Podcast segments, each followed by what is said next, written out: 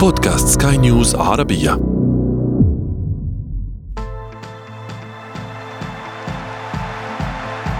أثير الكرة. عندما تزور الأحداث العالمية والآسيوية والإفريقية بيت العرب يستقبلها كرم الضيافة من تنظيم وتسويق وتشريف للأبطال.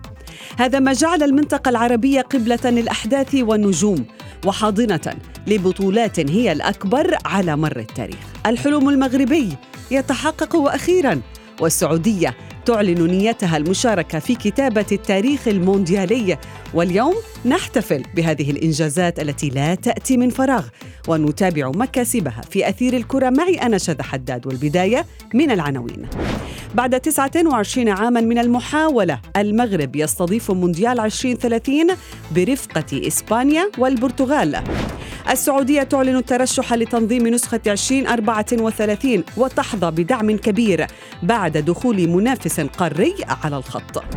وفي فقرة ما لا تعرفونه عن كرة القدم نكشف لكم قصة آخر لاعب في جيل الأرجنتين الذي خسر أول مونديال في التاريخ.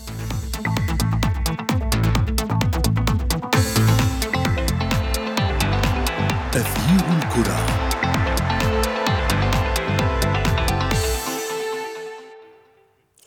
أهلا بكم مستمعينا الكرام في أثير الكرة ونسخة عام 2030 من كأس العالم. هي نسخة بدأت بكتابة التاريخ قبل أن تنطلق حتى بالأساس.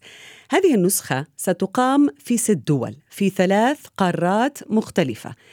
لكن ليس هذا هو المهم. المهم هو نجاح المغرب بعد طول انتظار في أن ينظم المونديال ضمن ملف مشترك مع دولتين أوروبيتين. المغرب حاول كثيرا مستمعينا وتحديدا منذ عام 94 لاستضافة هذا الحدث. اليوم نتحدث عن هذا الإصرار والكفاح الذي امتد لسنوات حتى أبصر حلمه النور.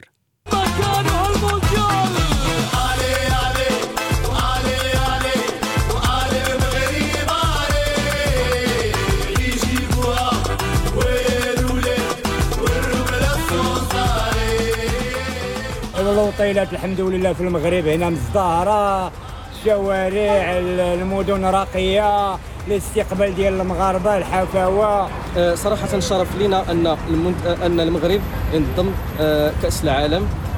خصوصا بعد ما شرفونا يعني أسود الأطلس في مونديال قطر 2022 فرحان بحال كاع جميع المو- المواطنين المغاربة بهاد التظاهرة اللي غتكون إن شاء الله في 2030 وبعد محاولات ماراثونيه باش نستضيفوا هاد كأس العالم. كنا إحنا كعاصرنا كشباب من المحاولات من 1998 والمغرب يحلم. واليوم إن شاء الله اليوم الله سبحانه وتعالى حقق هذا الحلم للشعب المغربي. وكنتمناو إن شاء الله باش تكون واحد الانعكاسات ويكون إن شاء الله المغرب في المستوى ديال تنظيم هذا الحفل الكروي.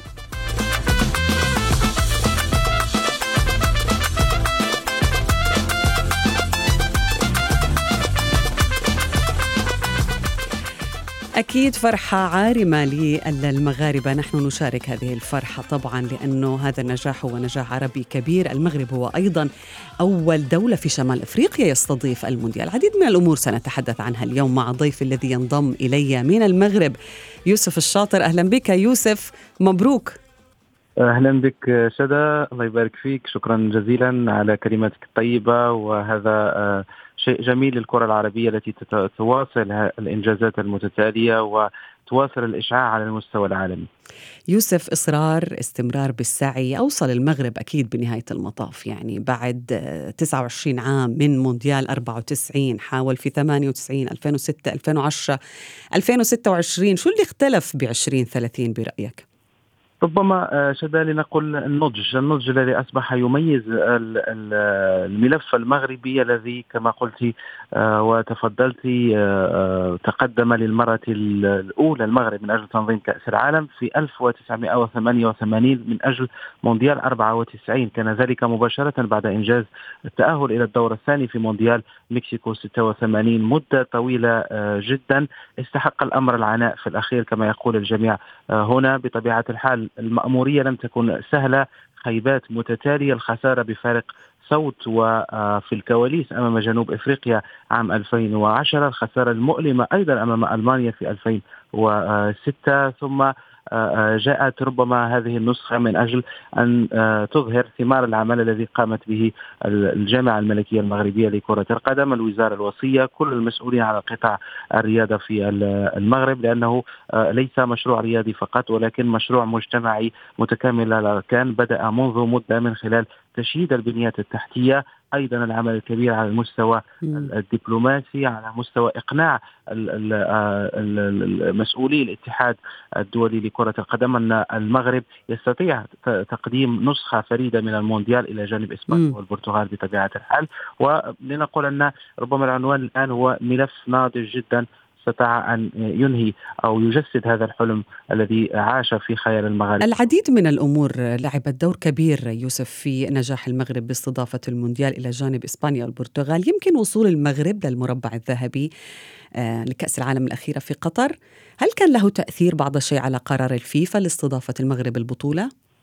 طبعا دون أدنى شك آه، شذا العالم آه، صار يعرف المغرب في الفترة الأخيرة بفضل ما قدمه أسود الأطلس في مونديال قطر 2022 ربما هي من محاسن الصدف أن يأتي هذا الإنجاز لكي يطعم الملف المغربي لكي يظهر أن لا نريد فقط التنظيم من أجل التنظيم لكن نحن هنا شغوفون بالكرة نعرف جيدا كرة القدم ننافس على المستوى العالمي وهذا ربما سبب أيضا أو تسبب في إقناع بعض حتى من كان لديهم ذرة شك في استحقاق المغرب بتنظيم كأس العالم. الأمر أيضا على المستوى الرياضي سيكون إيجابي جدا لكرة القدم المغربية من أجل المواصلة على نفس النهج وتحسين المستوى الذي ظهر به في المونديال. دون أدنى شك التاهل أو وصول إلى المربع الذهبي حديث وسائل الإعلام العالمية ونحن تابعنا معا كيف الكل كان يتحدث شذا عن عن المغرب في كأس العالم قطر 2022 هذا الأمر إيجابي جدا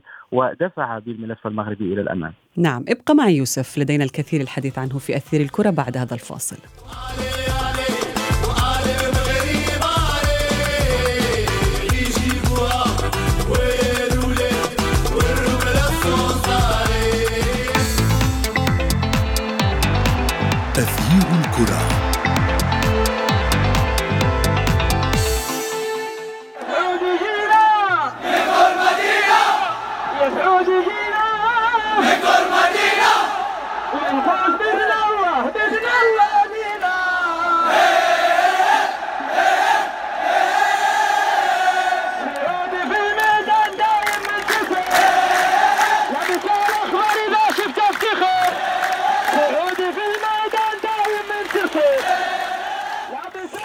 يعني بعد أن احتفلنا بنجاح المغرب باستضافة مونديال 2030 بعد دقائق سعدنا بإعلان المملكة العربية السعودية نيتها الترشح لاستضافة نسخة عام 2034 كل هذه الأخبار السعيدة هذا الأسبوع.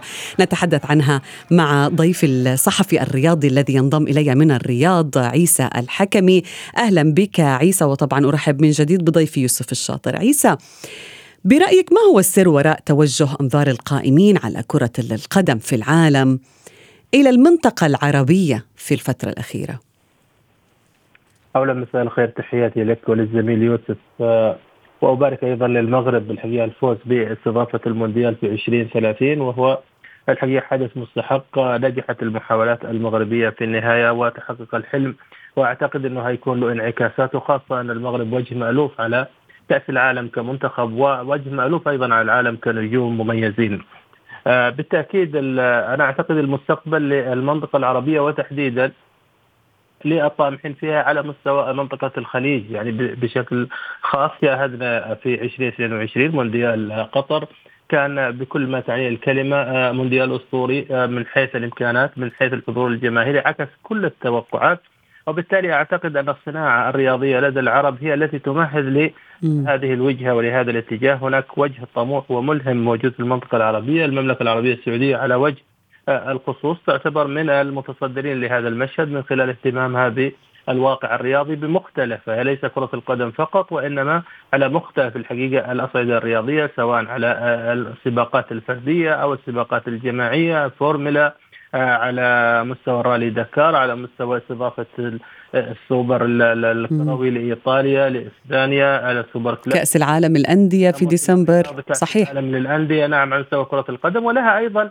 آه، محاولة ناجحة أيضا في استضافة كأس العالم للشباب 1988 أعتقد لديها عمل تراكمي وعلاقة طردية ما بين كل خطوة والخطوة التالية. بدليل أن التحول الرياضي في المملكة العربية السعودية في يونيو الماضي اللي شهد قفزة مهمة جدا في استقطاب في استقطاب النجوم العالميين من الفئة بداية من الدون كريستيانو رونالدو وتواصلا مع بقية الأسماء. آه، تلحق الآن خطوات أخرى. أيضا السعودية موعودة باستضافة مونديال كأس الع... كأس آسيا 2027 للمرة الأولى في تاريخها وأعتقد أنه اختبار مهم جدا لنيتها المعلنه الآن باستضافة مونديال 2034 اللي شهد الحقيقة آه، انعكاسات مهمة وترحيب كبير جدا يتصدره ترحيب المغربي من البلد المستضيف ل 2030 آه، والتأييد لاستضافة السعودية 2034 يلي ذلك ال- آه، مختلف الهيئات ومختلف الحقيقة المنظمات الرياضية والاتحادات الوطنية والاتحادات القارية.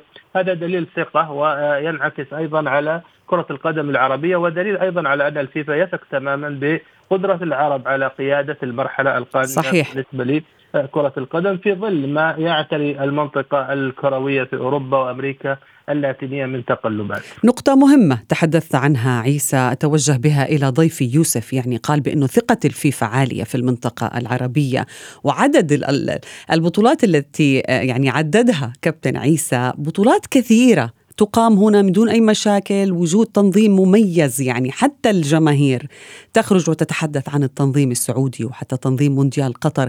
هذا يعطي ثقة أكبر وماذا يضيف للنجوم العرب أيضا يوسف برأيك؟ طبعا شد الأمر ربما ليس من قبيل الصدفة أن تأتي أو تتراكم هذه الإشع... هذا الإشعاع الكبير على المستوى العربي، الإضافة هي طبعا كبيرة لكل مكونات الكرة العربية، الآن الناس صارت تعرف الدوري السعودي بصفة آه، كبيرة جدا، الدوري يبث على أكثر من 120 محطة على ال- العالمي، الدوري أصبح يمتلك آه، أو يتوفر على نجوم عالميين من آه، طينة آه، كبيرة. بالإضافة إلى آه، آه، كاس العالم للأندية التي نظمت في دولة الإمارات العربية المتحدة سابقا في مناسبات كثيرة والمرونة والسهولة والجمالية التي صاحبت هذه النسخة. بالإضافة إلى كما تحدثنا سابقا عن كأس العالم للشباب في مصر آه، عام 2009 أيضا البطولات التي نظمت في المغرب. كل هذه الأمور ربما تجعل القائمين على كرة القدم العالمية يعرفون أن في الدول العربية هناك آه، آه، جماهير تحب كرة القدم هناك عشق لهذه اللعبة ويستحقون ليس فقط ال- الاهتمام لكن أيضا. منحهم المسؤولية والثقة اللازمة من أجل تنظيم هذه ال- ال- البطولات الكبرى عندما نتحدث عن كأس العالم في المغرب أو في السعودية فالأمر سيكون رائع جدا. آه، كابتن عيسى آه، ال- ال- المملكة أصبحت قبلة للنجوم. هناك طفرة وتطور أنت تحدثت عنه أحدثته السعودية في الميركاتو. البنية التحتية أيضا للملاعب جاهزة. استقطاب نجوم. كل هذه الأمور هل يرجح كفة المملكة لاستضافة نهائيات كأس العالم 2034 هو آه، معزز قوي جدا الحقيقة. نعرف إحنا إن المرحلة أو مراحل الاستضافة تمر بأربع مراحل. آه، المملكة استبقت المراحل الأربع من خلال إعلانها النيه يلي ذلك الحقيقة يبدأ اليوم أعتقد من 6 أكتوبر إلى آه، 31 أكتوبر اللي هي مرحلة تقديم الطلبات في 30 نوفمبر القادم الموعد النهائي لتقديم طلبات الترشح.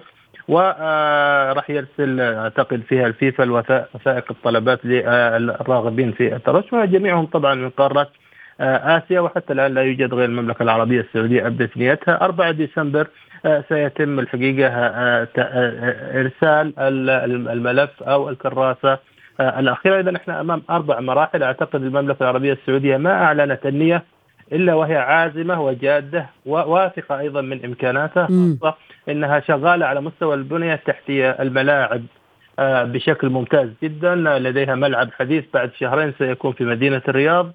سيكون مخصص لمباريات نادي الهلال لكنه سيكون على أعلى المواصفات لديها في الرياض ثلاث ملاعب لديها في جدة ملعبين لديها في المنطقة الشرقية أو في الدمام يوجد ملعب رئيسي وهناك آه، يعني آه، مراحل أخيرة في بناء ملعب آخر مختلف آه،. مدن المملكة كأس العالم عادة ما يحتاج إلى مدن كثيرة والمملكة العربية السعودية ما شاء الله تتميز بالمساحة الكبيرة. كل هذا كل هذا موجود يعني عيسى ولكن دخول مثلا منافس قاري مثل أستراليا بما آه، أشيع يعني في التقارير على الخط يعني كمناسف منافس وسط دعم كبير للسعودية آه، لاستضافة الحدث هذا يعني بمجرد ما أعلنت السعودية نيتها حظيت بدعم واسع آه، نظرا للتاريخ الكبير لل- للرياضة في السعودية. ماذا يعني ذلك بالنسبة لكم؟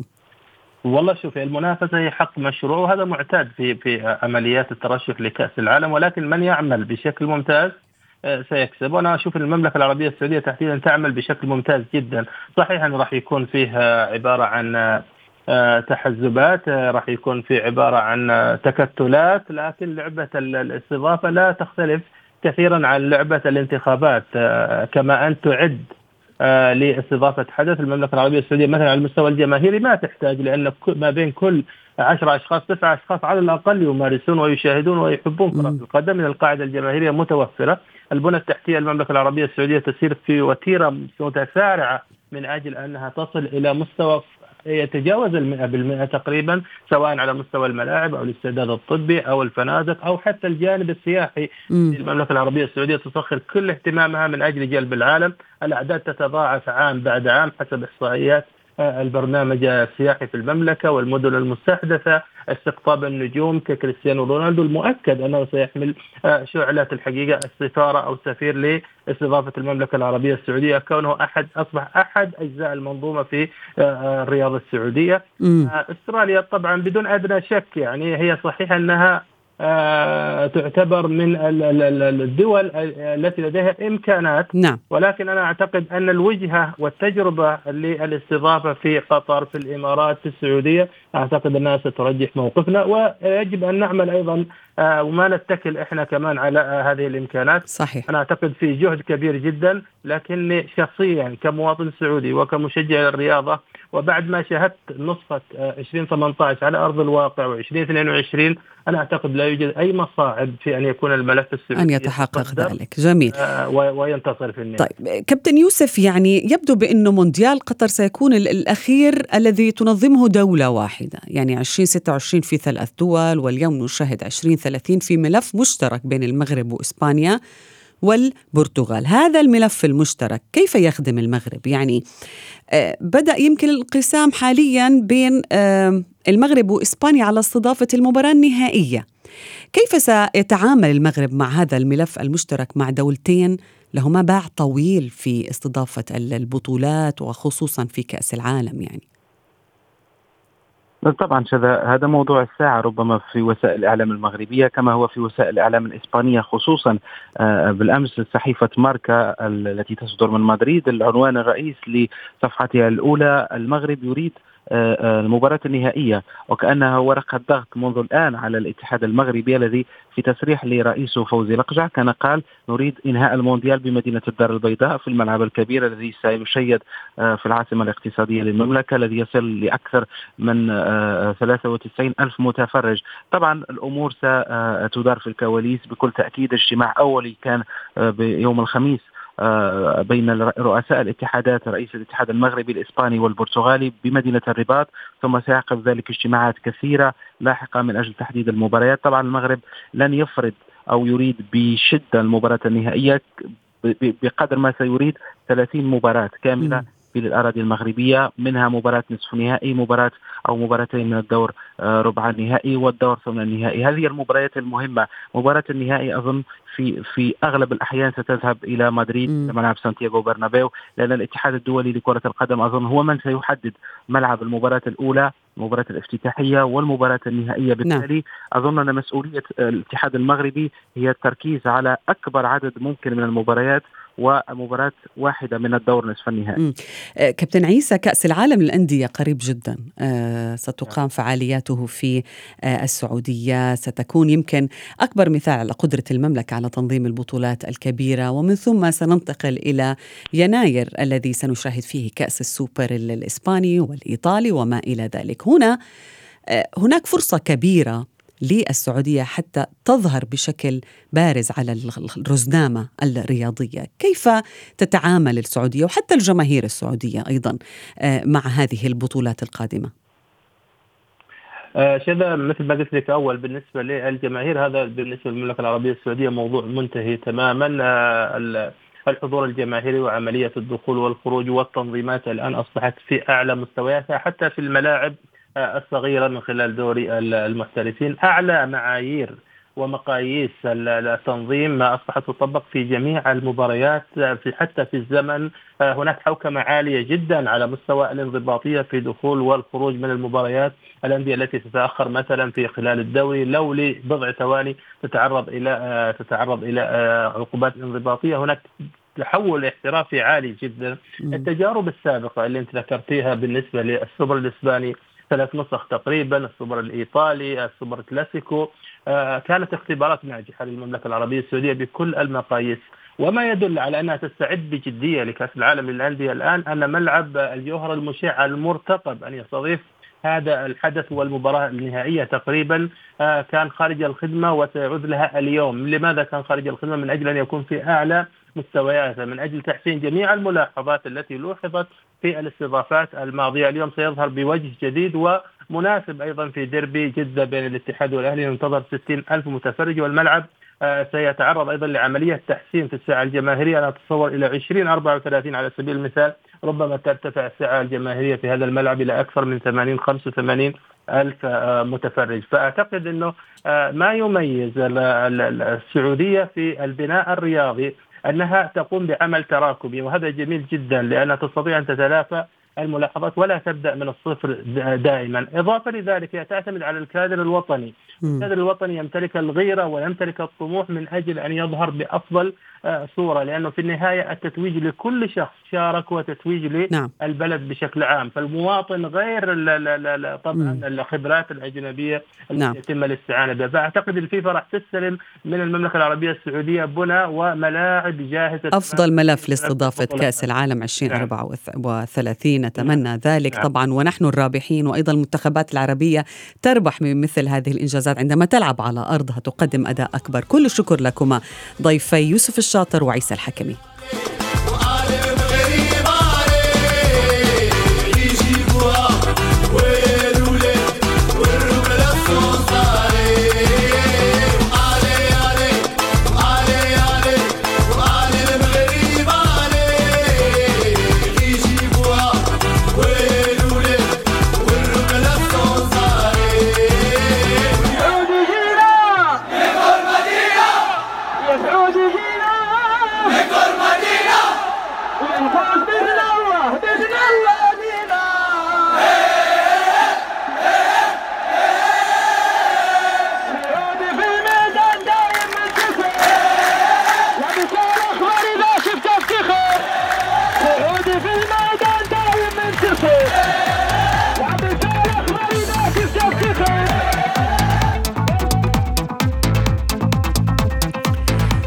فقرة ما لا تعرفونه عن كرة القدم سأعود بكم إلى أول نسخة من كأس العالم. لأكشف لكم معلومات مثيرة عن آخر نجم من نجوم التانجو الذين خاضوا النهائي المثير أمام أوروغواي.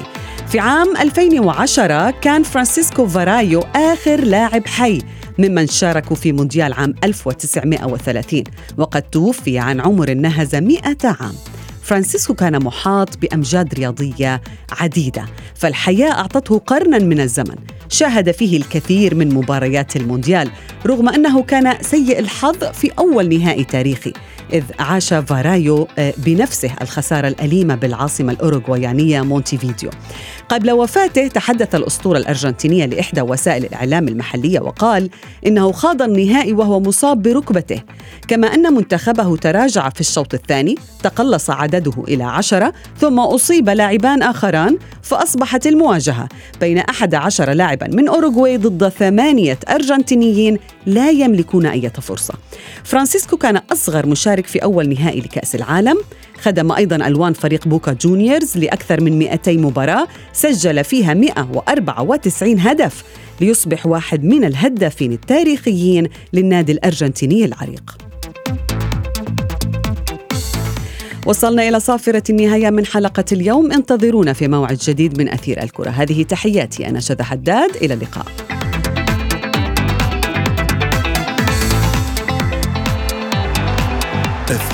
够的。